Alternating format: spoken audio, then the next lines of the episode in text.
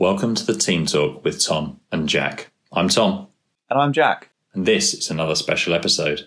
We host this podcast to inspire coaches, teachers, and parents so we can improve children's well-being together. In this episode, we announce the two winners of our Cool Right Share competition for the younger and older age categories. We will read out the winning stories and tell you about what's coming next. We hope you enjoy it, team.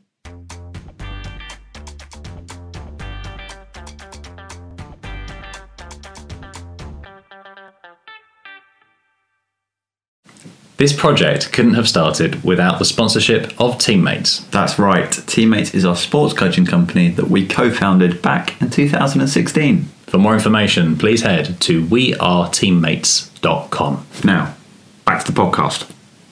Thank you so much for entering the competition. We were amazed by the quantity and quality of all the entries. We came up with the idea of this competition three weeks ago, just as the elderly and vulnerable were being asked to self isolate. Our mission is to improve children's well-being, and we thought that this would be a good way to get conversations flowing between children and their elderly relatives during these challenging times. We've had so many kind comments from parents who've emailed us, who told us that some of these stories and information about these relatives wouldn't have been passed down otherwise. We are so glad that this has helped families to come together at a time when communication is so important to everyone's well-being. So, on we move to our Cool Right Share competition winners. Our first winner's story is emotional and includes a lot of parallels to the current situation. It includes compassion, sacrifice, and separation. It really hammers home the importance of contacting your family. A Cypriot Adventure by Jem Paris Johnston. On the 23rd of December 1965, a young woman with short blonde hair named Barbara moved to Limassol, Cyprus, with her new husband Alan, as he was posted to the Akrotiri base by the RAF. Barbara was nervous, but she couldn't wait to take on a new adventure. She'd never been anywhere like this before. After a few weeks, the excitement was wearing off, and she missed her family dearly. It would have been incredibly expensive to make a phone call all the way back to Britain, so she started writing home. She told them about the beautiful mountains, the enticing smells, and the glimmering blue seas with beautiful bright pink flamingo that gathered by the salt lake nearby. It felt amazing to be able to tell them all of this, but she didn't mention her homesickness. She needed something to do, so she decided to try and get a civilian job in the army. These were extremely hard to get, so she was amazed to find out that she got the job. It was a job in a civilian pay office. After about a year, Barbara's parents wrote to her with exciting news. They were coming to visit. Every one of them started writing frantically. The only thing holding them back was the week long arrival time of their letters both ways, but slowly and surely plans were coming together. Eventually, the time came for their plane to come in and land, and Barbara thought of the best welcome present she could get them. She contacted the British Forces Broadcasting Service and asked them to play Welcome to My World to show how much they loved them. The look on everyone's faces as the passengers stepped into the arrivals department stuck with Barbara forever, as the lyrics Step into my heart, leave your cares behind, welcome to my world, built with you in mind, drifted lazily from the speakers. Although her father had been absolutely petrified of the travel, he loved it there. It was a mix of the warm Mediterranean Sea and the amazing Greek and Turkish food and the lovely blue sky, but most of all, seeing his daughter again. Three weeks later, after a time of talking, laughing, swimming, hiking, it was time for Barbara's parents to leave. She and Alan were sent to a new base, and Barbara had to get a new job. It was even better than the previous one. It was in the Counterintelligence Department's records office, and she had to deal with files about people that the Army may want to keep an eye on. She even signed the Official Secrets Act. Not long afterwards, Barbara's mother died, and Barbara knew that she had given her mother one of the best times of her life and was so glad. All because she stepped out of her comfort zone. So much good had come to her and the people around her. Thank you, Jem, and to all of your family for sharing this really interesting story with us. Now it's time for our second winner.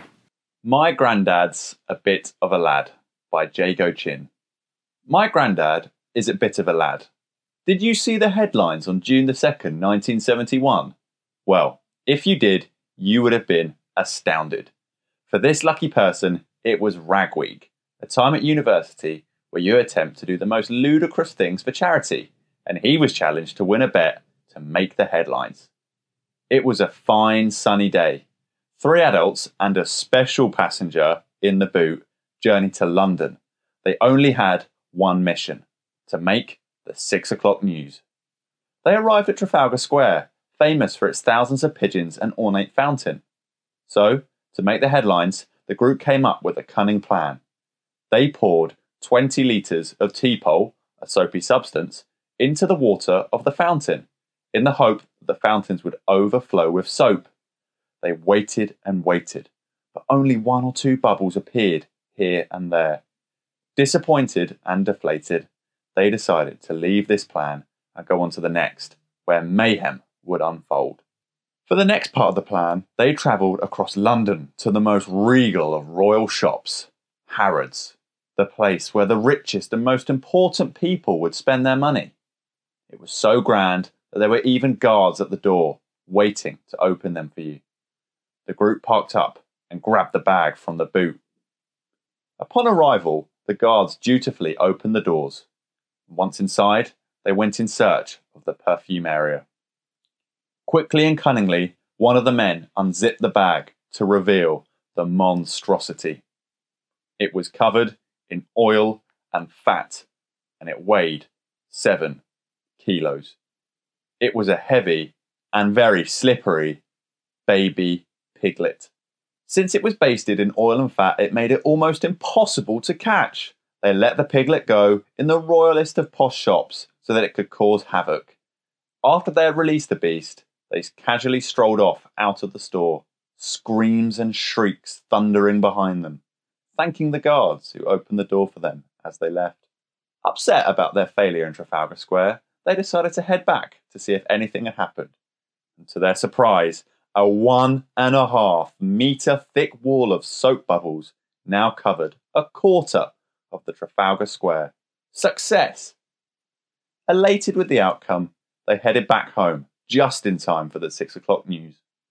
The headline stated an out of control soap mayhem was unleashed at Trafalgar Square today.